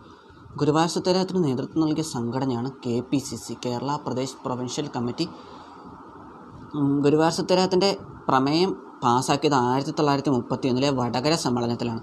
കെ പി സി സിയുടെ ആയിരത്തി തൊള്ളായിരത്തി മുപ്പത്തി ഒന്ന് വടകര സമ്മേളനത്തിലാണ് ഗുരുവായൂർ സത്യാഗ്രഹം പ്രമേയം പാസ്സാക്കുന്നത് ഗുരുവായൂർ സത്യാഗ്രഹത്തിന് നേതൃത്വം നൽകിയ വ്യക്തിയാണ് കെ കേളപ്പൻ. കെ കേളപ്പനായിരുന്നു ഗുരുവായൂർ സത്യാഗ്രഹത്തിന്റെ സെക്രട്ടറി. ഗുരുവായൂർ സത്യാഗ്രഹത്തിന്റെ പ്രസിഡന്റായിരുന്നു മന്നത്ത് പത്മനാഭൻ. ഗുരുവായൂർ സത്യാഗ്രഹത്തിന്റെ വോളണ്ടിയർ ക്യാപ്റ്റനായിരുന്നു എ കെ ഗോപാലൻ ഗുരുവായൂർ സത്യാഗ്രഹത്തിന് നേതൃത്വം നൽകിയ സംഘടനയാണ് കെ പി സി സി. ആയിരത്തി തൊള്ളായിരത്തി മുപ്പത്തി ഒന്നിലെ വടകര സമ്മേളനത്തിലാണ് K P C C Guruvayur പ്രമേയം പാസ്സാക്കുന്നത് ഗുരുവായൂർ നേതൃത്വം നൽകിയ വ്യക്തിയാണ് കെ കേളപ്പൻ. കെ കേളപ്പനായിരുന്നു ഗുരുവായൂർ സെക്രട്ടറി. ഗുരുവായൂർ പ്രസിഡന്റായിരുന്നു മന്നത്ത് പത്മനാഭൻ. ഗുരുവായൂർ വോളണ്ടിയർ ക്യാപ്റ്റനായിരുന്നു എ കെ ഗോപാലൻ. ഗുരുവായൂർ സത്യാഗ്രഹത്തെ തുടർന്ന് നിരാഹാരം അനുഷ്ഠിച്ച വ്യക്തിയാണ് കെ കേളപ്പൻ ആയിരത്തി തൊള്ളായിരത്തി മുപ്പത്തിരണ്ട് സെപ്റ്റംബർ ഇരുപത്തിയൊന്നിനാണ് കെ കേളപ്പൻ ഗുരുവായൂർ സത്യാഗ്രഹത്തെ തുടർന്ന് നിരാഹാരം അനുഷ്ഠിച്ചത്. പിന്നീട് ഗാന്ധിജിയുടെ നിർദ്ദേശപ്രകാരം ആയിരത്തി തൊള്ളായിരത്തി മുപ്പത്തിരണ്ട് ഒക്ടോബർ രണ്ടിന് നിരാഹാരം അവസാനിപ്പിച്ചു. ഗുരുവായൂർ സത്യാഗ്രഹത്തിന്റെ ക്ഷേത്രപ്രവേശന ക്യാമ്പയിന്റെ ക്യാപ്റ്റൻ എന്നറിയപ്പെടുന്നതാണ് സുബ്രഹ്മണ്യൻ തിരുമുമ്പ്. ഗുരുവായൂർ സത്യാഗ്രഹത്തിന്റെ ക്ഷേത്രപ്രവേശന ക്യാമ്പയിന്റെ ക്യാപ്റ്റനായിരുന്നു സുബ്രഹ്മണ്യൻ തിരുമുമ്പ്. കേരളത്തിന്റെ പാടുന്ന പടവാൾ എന്നറിയപ്പെടുന്ന വ്യക്തിയാണ് സുബ്രഹ്മണ്യൻ തിരുമുമ്പ്. അപ്പോൾ ഗുരുവായൂർ സത്യാഗ്രഹത്തിന്റെ ക്ഷേത്രപ്രവേശന ക്യാമ്പയിന്റെ ക്യാപ്റ്റൻ എന്നറിയപ്പെട്ടിരുന്നതാണ് സുബ്രഹ്മണ്യൻ തിരുമുമ്പ് കേരളത്തിന്റെ പാടുന്ന പടവാൾ എന്നറിയപ്പെട്ടിരുന്ന വ്യക്തിയാണ് സുബ്രഹ്മണ്യൻ തിരുമുമ്പ്. ഗുരുവായൂർ സത്യാഗ്രഹത്തിൽ ക്ഷേത്രത്തിൽ കയറി മണിമുഴക്കിയ ആദ്യത്തെ അബ്രാഹ്മണനാണ് പി. കൃഷ്ണൻപിള്ള. ഗുരുവായൂർ ക്ഷേത്രത്തിൽ മണിമുഴക്കിയ ആദ്യത്തെ അബ്രാഹ്മണനാണ് പി. കൃഷ്ണപിള്ള ഗുരുവായൂർ സത്യാഗ്രഹം ആരംഭിക്കാൻ കാരണമായ കെ. പി. സി. സിയുടെ സമ്മേളനം നടന്ന സ്ഥലമാണ് വടകര. ഗുരുവായൂർ സത്യാഗ്രഹം ആരംഭിക്കാൻ കാരണമായ കെ പി സി സിയുടെ സമ്മേളനം നടന്ന സ്ഥലമാണ് വടകര. ഗുരുവായൂർ സത്യാഗ്രഹം ആരംഭിക്കാൻ കാരണമായ കെ പി സി സി സമ്മേളനം നടന്ന സ്ഥലം വടകര. ഗുരുവായൂർ സത്യാഗ്രഹ കാലത്ത് ഗുരുവായൂർ ക്ഷേത്രം നിലനിന്നിരുന്ന താലൂക്കാണ് പൊന്നാനി. ഗുരുവായൂർ സത്യാഗ്രഹ കാലത്ത് ഗുരുവായൂർ ക്ഷേത്രം നിലനിന്നിരുന്ന താലൂക്കാണ് പൊന്നാനി. അപ്പം ഗുരുവായൂർ സത്യാഗ്രഹം നടക്കുന്നത് ആയിരത്തി തൊള്ളായിരത്തി മുപ്പത്തി ഒന്ന് നവംബർ ഒന്നിന് ഗുരുവായൂർ സത്യാഗ്രഹത്തിന് നേതൃത്വം നൽകിയ സംഘടനയാണ് കെ പി സി സി. ആയിരത്തി തൊള്ളായിരത്തി മുപ്പത്തി ഒന്നിലെ വടകര സമ്മേളനത്തിലാണ് K P C C Guruvayur സത്യാഗ്രഹം പ്രമേയം പാസ്സാക്കുന്നത് ഇതിന്റെ അധ്യക്ഷനായിരുന്നു ജെ എം ഗുപ്ത. ഇത് കെ പി സി സിയുടെ അഞ്ചാമത്തെ സമ്മേളനമായിരുന്നു. ഗുരുവായൂർ സത്യാഗ്രഹത്തിന് നേതൃത്വം നൽകിയ വ്യക്തിയാണ് കെ കേളപ്പൻ. ഗുരുവായൂർ സത്യാഗ്രഹത്തിന്റെ സെക്രട്ടറി ആയിരുന്നു കെ കേളപ്പൻ. ഗുരുവായൂർ സത്യാഗ്രഹത്തിന്റെ പ്രസിഡന്റ് ആയിരുന്നു മന്നത്ത് പത്മനാഭൻ. വോളണ്ടിയർ ക്യാപ്റ്റനായിരുന്നു എ കെ ഗോപാലൻ. ഗുരുവായൂർ സത്യാഗ്രഹത്തെ തുടർന്ന് നിരാഹാരമനുഷ്ഠിച്ചത് കെ കേളപ്പൻ മഹാത്മാഗാന്ധിയുടെ നിർദ്ദേശപ്രകാരം. കെ കേളപ്പൻ നിരാഹാരം അവസാനിപ്പിച്ചു. ഗുരുവായൂർ സത്യാഗ്രഹത്തിന്റെ ക്ഷേത്രപ്രവേശന ക്യാമ്പയിന്റെ ക്യാപ്റ്റനായിരുന്നു സുബ്രഹ്മണ്യൻ തിരുമുമ്പ്. ഗുരുവായൂർ സത്യാഗ്രഹത്തിന്റെ ക്ഷേത്രപ്രവേശന ക്യാമ്പയിന്റെ ക്യാപ്റ്റനായിരുന്നു സുബ്രഹ്മണ്യൻ തിരുമുമ്പ്. സുബ്രഹ്മണ്യൻ തിരുമുമ്പ് അറിയപ്പെടുന്ന പേരാണ് കേരളത്തിന്റെ പാടുന്ന പടവ. ഗുരുവായൂർ ക്ഷേത്രത്തിൽ മണിമുഴക്കിയ ആദ്യത്തെ അബ്രാഹ്മണനായിരുന്നു പി കൃഷ്ണപിള്ള. ഗുരുവായൂർ സത്യാഗ്രഹം ആരംഭിക്കാൻ കാരണമായ കെ പി സി സി സമ്മേളനമാണ് വടകര സമ്മേളനം. ഗുരുവായൂർ സത്യാഗ്രഹ കാലത്ത് ഗുരുവായൂർ ക്ഷേത്രം നിലനിന്നിരുന്ന താലൂക്കായിരുന്നു പൊന്നാനി. ഗുരുവായൂർ സത്യാഗ്രഹ കാലത്ത് ഗുരുവായൂർ ക്ഷേത്രം നിലനിന്നിരുന്ന താലൂക്ക് പൊന്നാനി. ആയിരത്തി തൊള്ളായിരത്തി മുപ്പത്തി ഒന്നിൽ ദരിദ്ര വിദ്യാർത്ഥികളുടെ പഠന സഹായത്തിനുള്ള ഫണ്ട് സമാഹരിക്കുന്നതിന് വേണ്ടി നടത്തിയ യാത്രയാണ് യാചനായാത്ര യാചനായാത്ര നടത്തിയത് വേട്ടി ഭട്ടത്തിരിപ്പാടാണ് തൃശ്ശൂർ മുതൽ ചന്ദ്രഗിരി പുഴ വരെ. യാചനായാത്ര നീണ്ടുനിന്നത് ഏഴ് ദിവസം. അപ്പോൾ ആയിരത്തി തൊള്ളായിരത്തി മുപ്പത്തി ഒന്നിൽ ദരിദ്ര വിദ്യാർത്ഥികളുടെ പഠന സഹായത്തിനുള്ള ഫണ്ട് സമാഹരിക്കുന്നതിന് വേണ്ടി ആരം ആരംഭിച്ച യാത്രയാണ് യാചന യാത്ര. യാചന യാത്രയ്ക്ക് നേതൃത്വം നൽകിയത് വി. ടി. ഭട്ടത്തിരിപ്പാടാണ് ഏഴ് ദിവസം യാചനയാത്ര നീണ്ടു നിന്നു. ഇത് തൃശ്ശൂർ മുതൽ ചന്ദ്രഗിരിപ്പുഴ വരെയാണ് നടത്തിയത്. ആയിരത്തി തൊള്ളായിരത്തി മുപ്പത്തി രണ്ടിലാണ് നിവർത്തന പ്രക്ഷോഭം നടക്കുന്നത്. ന്യൂനപക്ഷ വിഭാഗങ്ങൾക്ക് സംവരണം ലഭിക്കുന്നതിനായി നടന്ന പ്രക്ഷോഭമാണ് നിവർത്തന പ്രക്ഷോഭം. ന്യൂനപക്ഷ വിഭാഗങ്ങൾക്ക് സംവരണം ലഭിക്കുന്നതിനായി നടന്ന പ്രക്ഷോഭമാണ് നിവർത്തന പ്രക്ഷോഭം. ഈഴവർക്കും മുസ്ലിങ്ങൾക്കും ക്രിസ്ത്യാനികൾക്കും ജനസംഖ്യ ആനുപാതികമായി നിയമസഭാ പ്രാതിനിധ്യം ലഭിക്കണമെന്നാവശ്യപ്പെട്ടുകൊണ്ട് നടന്ന പ്രക്ഷോഭമാണ് നിവർത്തന പ്രക്ഷോഭം. ഈഴവർക്കും മുസ്ലിങ്ങൾക്കും ക്രിസ്ത്യാനികൾക്കും ജനസംഖ്യ ആനുപാതികമായി നിയമ പ്രാതിനി നിയമസഭാ പ്രാതിനിധ്യം ലഭിക്കണമെന്ന് ആവശ്യപ്പെട്ടുകൊണ്ട് നടന്ന പ്രക്ഷോഭമാണ് നിവർത്തന പ്രക്ഷോഭം. നിവർത്തന പ്രക്ഷോഭത്തിന് പിന്നിൽ പ്രവർത്തിച്ച സംഘടനയാണ് സംയുക്ത രാഷ്ട്രീയ സമിതി. നിവർത്തന പ്രക്ഷോഭം. നിവർത്തന പ്രക്ഷോഭത്തിന് പിന്നിൽ പ്രവർത്തിച്ച സംഘടന സംയുക്ത രാഷ്ട്രീയ സമിതി. തിരുവിതാംകൂർ രാജാവായിരുന്ന ശ്രീ ചിത്ര തിരുനാളിന് സംയുക്ത രാഷ്ട്രീയ സമിതി മെമ്മോറിയൽ സമർപ്പിച്ച ആയിരത്തി തൊള്ളായിരത്തി മുപ്പത്തി മൂന്നിനാണ് നിവർത്തനം എന്ന വാക്ക് നിർദ്ദേശിച്ചത് ഐ സി ചാക്കോ. നിവർത്തനം എന്ന വാക്ക് നിർദ്ദേശിച്ച് ഐ സി ചാക്കോ നിവർത്തന പ്രക്ഷോഭവുമായി ബന്ധപ്പെട്ട് ആയിരത്തി തൊള്ളായിരത്തി മുപ്പത്തിയഞ്ചിൽ കോഴഞ്ചേരി പ്രസംഗം നടത്തിയത് സി കേശവൻ. നിവർത്തന പ്രക്ഷോഭവുമായി ബന്ധപ്പെട്ട് ആയിരത്തി തൊള്ളായിരത്തി മുപ്പത്തിയഞ്ചിൽ കോഴഞ്ചേരി പ്രസംഗം നടത്തിയത് C Kesavan. Travancore public service commission രൂപം കൊള്ളാൻ കാരണമായ പ്രക്ഷോഭമാണ് നിവർത്തന പ്രക്ഷോഭം. ട്രാവൻകൂർ പബ്ലിക് സർവീസ് കമ്മീഷൻ രൂപം കൊള്ളാൻ കാരണമായ പ്രക്ഷോഭമാണ് നിവർത്തന പ്രക്ഷോഭം. ട്രാവൻകൂർ പബ്ലിക് സർവീസ് കമ്മീഷൻ രൂപം കൊണ്ട വർഷമാണ് ആയിരത്തി തൊള്ളായിരത്തി മുപ്പത്തി ആറ് ട്രാവൻകൂർ പബ്ലിക് സർവീസ് കമ്മീഷൻ രൂപം കൊണ്ട വർഷമാണ് ആയിരത്തി തൊള്ളായിരത്തി മുപ്പത്തി ആറ് ട്രാവൻകൂർ പബ്ലിക് സർവീസ് കമ്മീഷന്റെ ആദ്യത്തെ ചെയർമാനായിരുന്നു G D Knox. Travancore public service കമ്മീഷന്റെ ആദ്യത്തെ ചെയർമാനായിരുന്നു G D Knox. Travancore public service commission Kerala public service commission ആയ വർഷമാണ് ആയിരത്തി തൊള്ളായിരത്തി അൻപത്തി ആറ് Travancore public service commission Kerala public service commission ആയ വർഷമാണ് ആയിരത്തി തൊള്ളായിരത്തി അൻപത്തി ആറ് നിവർത്തന പ്രക്ഷോഭത്തിന്റെ ജിഹ്വ എന്നറിയപ്പെട്ട പത്രമാണ് കേരള കേസറ്റ് നിവർത്തന പ്രക്ഷോഭത്തിന്റെ ജിഹ്വ എന്നറിയപ്പെട്ട പത്രമാണ് കേരള കേസരി. നിവർത്തന പ്രക്ഷോഭത്തിന് ആ പേര് നിർദ്ദേശിച്ച വ്യക്തിയാണ് ഐ സി ചാക്കോ. നിവർത്തന പ്രക്ഷോഭത്തിന് ആ പേര് നിർദ്ദേശിച്ച വ്യക്തിയാണ് ഐ സി ചാക്കോ. കേരളത്തിലെ ആദ്യത്തെ പ്രതിപക്ഷ നേതാവാണ് പി ടി ചാക്കോ. കേരളത്തിലെ ആദ്യത്തെ പ്രതിപക്ഷ നേതാവാണ് പി ടി ചാക്കോ. അപ്പം നിവർത്തന പ്രക്ഷോഭം. നിവർത്തന പ്രക്ഷോഭം നടക്കുന്നത് ആയിരത്തി തൊള്ളായിരത്തി മുപ്പത്തി രണ്ടിലാണ് ന്യൂനപക്ഷ വിഭാഗങ്ങൾക്ക് സംവരണം ലഭിക്കുന്നതിനായി നടന്ന പ്രക്ഷോഭമാണ് നിവർത്തന പ്രക്ഷോഭം. ന്യൂനപക്ഷ വിഭാഗങ്ങൾക്ക് സംവരണം ലഭിക്കുന്നതിനായി നടന്ന പ്രക്ഷോഭമാണ് നിവർത്തന പ്രക്ഷോഭം. ഈഴവർക്കും മുസ്ലിങ്ങൾക്കും ക്രിസ്ത്യാനികൾക്കും ജനസംഖ്യ ആനുപാതികമായി നിയമസഭാ പ്രാതിനിധ്യം ലഭിക്കണമെന്ന് ആവശ്യപ്പെട്ടുകൊണ്ടുള്ള പ്രക്ഷോഭമാണ് നിവർത്തന പ്രക്ഷോഭം. നിവർത്തന പ്രക്ഷോഭത്തിന് പിന്നിൽ പ്രവർത്തിച്ച സംഘടനയാണ് സംയുക്ത രാഷ്ട്രീയ സമിതി. നിവർത്തന പ്രക്ഷോഭത്തിന് പിന്നിൽ പ്രവർത്തിച്ച സംഘടനയാണ് സംയുക്ത രാഷ്ട്രീയ സമിതി. തിരുവിതാംകൂർ രാജാവായിരുന്ന ശ്രീ ചിത്രത്തിരുനാളിന് സംയുക്ത രാഷ്ട്രീയ സമിതി മെമ്മോറിയൽ സമർപ്പിച്ചത് ആയിരത്തി തൊള്ളായിരത്തി മുപ്പത്തി മൂന്ന് നിവർത്തനം എന്ന വാക്ക് നിർദ്ദേശിച്ചത് ഐ സി ചാക്കോ. നിവർത്തന പ്രക്ഷോഭവുമായി ബന്ധപ്പെട്ട് ആയിരത്തി തൊള്ളായിരത്തി മുപ്പത്തഞ്ചിൽ കോഴഞ്ചേരി പ്രസംഗം നടത്തിയത് C Kesavan. Travancore public service commission രൂപം കൊള്ളാൻ കാരണമായ പ്രക്ഷോഭമാണ് നിവർത്തന പ്രക്ഷോഭം. ആയിരത്തി തൊള്ളായിരത്തി മുപ്പത്തി ആറിലാണ് ട്രാവൻകൂർ പബ്ലിക് സർവീസ് കമ്മീഷൻ രൂപം കൊള്ളുന്നത്. ട്രാവൻകൂർ പബ്ലിക് സർവീസ് കമ്മീഷന്റെ ആദ്യത്തെ ചെയർമാനായിരുന്നു G D Knox. Travancore public service commission Kerala public service commission ആയത് ആയിരത്തി തൊള്ളായിരത്തി അൻപത്തി ആറ് നിവർത്തന പ്രക്ഷോഭത്തിന്റെ ജിഹ്വ എന്നറിയപ്പെടുന്ന പത്രമാണ് കേരള കേസരി. നിവർത്തന പ്രക്ഷോഭത്തിന് ആ പേര് നിർദ്ദേശിച്ച വ്യക്തിയാണ് ഐ സി ചാക്കോ. നിവർത്തന പ്രക്ഷോഭത്തിന് ആ പേര് നിർദ്ദേശിച്ച വ്യക്തിയാണ് ഐ സി ചാക്കോ. കേരളത്തിലെ ആദ്യത്തെ പ്രതിപക്ഷ നേതാവാണ് പി ടി ചാക്കോ. പിന്നെ വൈദ്യുതി പ്രക്ഷോഭം ആയിരത്തി തൊള്ളായിരത്തി മുപ്പത്തി ആറ് കൊച്ചിയിൽ ഉത്തരവാദ ഭരണത്തിന് വേണ്ടി ആരംഭിച്ചൊരു പ്രക്ഷോഭമാണ് വൈദ്യുതി പ്രക്ഷോഭം. കൊച്ചിയിലെ ദിവാനായിരുന്ന ആർ കെ ഷൺമുഖൻചെട്ടി തൃശ്ശൂരിലെ വൈദ്യുതി വിതരണത്തിനുള്ള അധികാരം ചന്ദ്രിക എന്ന ഒരു കമ്പനിക്ക് നൽകിയതാണ് ഇതിന് കാരണം. വൈദ്യുതി പ്രക്ഷോഭം ആരംഭിക്കുന്ന ആയിരത്തി തൊള്ളായിരത്തി മുപ്പത്തി ആറ് വൈദ്യുതി പ്രക്ഷോഭം നടന്ന ജില്ലയാണ് തൃശ്ശൂർ വൈദ്യുതി സമരകാലത്ത് ശ്രദ്ധാകേന്ദ്രമായ ശ്രദ്ധാകേന്ദ്രമായ നേതാവാണ് ഇക്കണ്ട വാര്യർ. വൈദ്യുതി പ്രക്ഷോഭത്തെ അടിച്ചമർത്തിയത് കൊച്ചി ഗവൺമെന്റ് പിന്നീട് നടന്ന സംഭവമാണ് ക്ഷേത്രപ്രവേശന വിളംബരം. ആയിരത്തി തൊള്ളായിരത്തി മുപ്പത്തി ആറിലാണ് ക്ഷേത്രപ്രവേശന വിളംബരം നടക്കുന്നത്. ആയിരത്തി തൊള്ളായിരത്തി മുപ്പത്തി ആറ് നവംബർ പന്ത്രണ്ടിന് അല്ലെങ്കിൽ ആയിരത്തി എഴുന്നൂറ്റി പന്ത്രണ്ട് തുലാം ഇരുപത്തിയേഴ് മലയാള മാസം കൊല്ലവർഷം ആയിരത്തി എഴുന്നൂറ്റി പന്ത്രണ്ട് തുലാം ഇരുപത്തിയേഴ് ആയിരത്തി തൊള്ളായിരത്തി മുപ്പത്തി ആറ് നവംബർ പന്ത്രണ്ട് ഗ്രിഗോറിയൻ കലണ്ടർ. ക്ഷേത്രപ്രവേശന വിളംബരം പുറപ്പെടുവിച്ചത് ശ്രീ ചിത്തിര തിരുനാളാണ്. ക്ഷേത്രപ്രവേശന വിളംബര സമയത്ത് Thiruvithamkoor ദിവാനായിരുന്നു Sir C P Ramaswami Iyer. ക്ഷേത്രപ്രവേശന വിളംബരം പുറപ്പെടുവിച്ച ശ്രീ ചിത്രത്തിരുന്ന ക്ഷേത്രപ്രവേശന വിളംബര സമയത്തെ തിരുവിതാംകൂർ ദിവാൻ സി പി രാമസ്വാമി അയ്യർ. ക്ഷേത്രപ്രവേശന വിളംബരത്തെ ആധുനിക ലോകത്തെ മഹാത്ഭുതം എന്ന് വിശേഷിപ്പിച്ചത് ഗാന്ധിജി. ക്ഷേത്രപ്രവേശന വിളംബരത്തെ ആധുനിക ലോകത്തെ മഹാത്ഭുതം എന്ന് വിശേഷിപ്പിച്ചത് ഗാന്ധിജി. ആധുനിക തിരുവിതാംകൂറിന്റെ മാഗ്നാകാർട്ട എന്ന് വിശേഷിപ്പിക്കുന്നതാണ് ക്ഷേത്രപ്രവേശന വിളംബരം. ആധുനിക തിരുവിതാംകൂറിന്റെ മാഗ്നാകാർട്ട എന്ന് വിശേഷിപ്പിക്കപ്പെടുന്നതാണ് ക്ഷേത്രപ്രവേശന വിളംബരം. ജനങ്ങളുടെ അധ്യാത്മ വിമോചനത്തിന്റെ ആധികാരിക രേഖയായ സ്മൃതി എന്ന ക്ഷേത്രപ്രവേശന വിളംബരത്തെക്കുറിച്ച് അഭിപ്രായപ്പെട്ടത് മഹാത്മാഗാന്ധി. ജനങ്ങളുടെ അധ്യാത്മ വിമോചനത്തിന്റെ ആധികാരിക രേഖയായ സ്മൃതി എന്ന ക്ഷേത്രപ്രവേശന വിളംബരത്തെക്കുറിച്ച് അഭിപ്രായപ്പെട്ടത് മഹാത്മാഗാന്ധി. ഗാന്ധിജി തന്റെ അവസാന കേരള സന്ദർശനത്തെ ഒരു തീർത്ഥാടനം എന്ന് വിശേഷിപ്പിച്ച ക്ഷേത്രപ്രവേശന വിളംബരത്തിന്റെ പശ്ചാത്തലത്തിലാണ്. ക്ഷേത്രപ്രവേശന വിളംബരത്തെ തീർത്തും അഹിംസാപരവും രക്തരഹിതവുമായ വിപ്ലവം എന്ന് വിശേഷിപ്പിച്ചത് സി. രാജഗോപാലാചാരി ക്ഷേത്രപ്രവേശന വിളംബരത്തെ തീർത്തും അഹിംസാപരവും രക്തരഹിതവുമായ വിപ്ലവം എന്ന് വിശേഷിപ്പിച്ച സി. രാജഗോപാലാചാരി ക്ഷേത്രപ്രവേശന വിളംബരത്തെ തിരുവിതാംകൂറിന്റെ ആധ്യാത്മിക രേഖ എന്ന് വിശേഷിപ്പിച്ച ടി. കെ. വേലിപ്പിള്ള. ക്ഷേത്രപ്രവേശന വിളംബരത്തെ തിരുവിതാംകൂറിന്റെ ആധ്യാത്മിക രേഖ എന്ന് വിശേഷിപ്പിച്ച് ടി. കെ. വേലിപ്പിള്ള.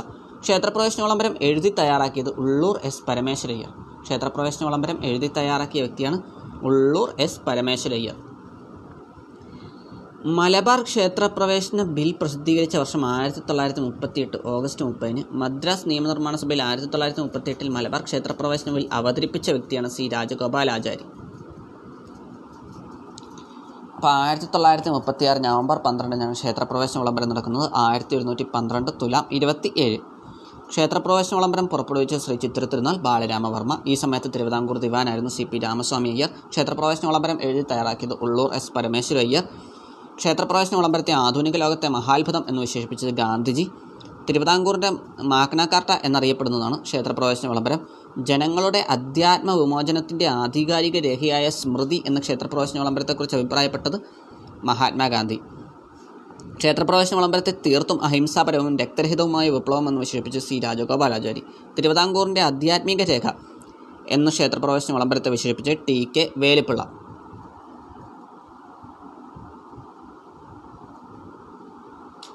ക്ഷേത്രപ്രവേശന വിളംബരം എഴുതി തയ്യാറാക്കിയത് ഉള്ളൂർ എസ് പരമേശ്വരയ്യർ. മലബാർ ക്ഷേത്രപ്രവേശന ബിൽ പ്രസിദ്ധീകരിച്ച വർഷമാണ് ആയിരത്തി തൊള്ളായിരത്തി മുപ്പത്തി എട്ട് ഓഗസ്റ്റ് മുപ്പത്. മദ്രാസ് നിയമനിർമ്മാണ സഭയിൽ ആയിരത്തി തൊള്ളായിരത്തി മുപ്പത്തെട്ടിൽ മലബാർ ക്ഷേത്രപ്രവേശനം അവതരിപ്പിച്ച സി രാജഗോപാലാചാരി. പട്ടണജാഥ നടക്കുന്നത് ആയിരത്തി തൊള്ളായിരത്തി മുപ്പത്തി ആറിനാണ് പട്ടണജാഥ നടത്തിയത് എ കെ ഗോപാലൻ. കണ്ണൂർ മുതൽ മദ്രാസ് വരെയാണ് പട്ടണജാഥ നടത്തിയത്. പട്ടണജാഥയിൽ മുപ്പത്തിരണ്ട് പേര് പങ്കെടുത്ത്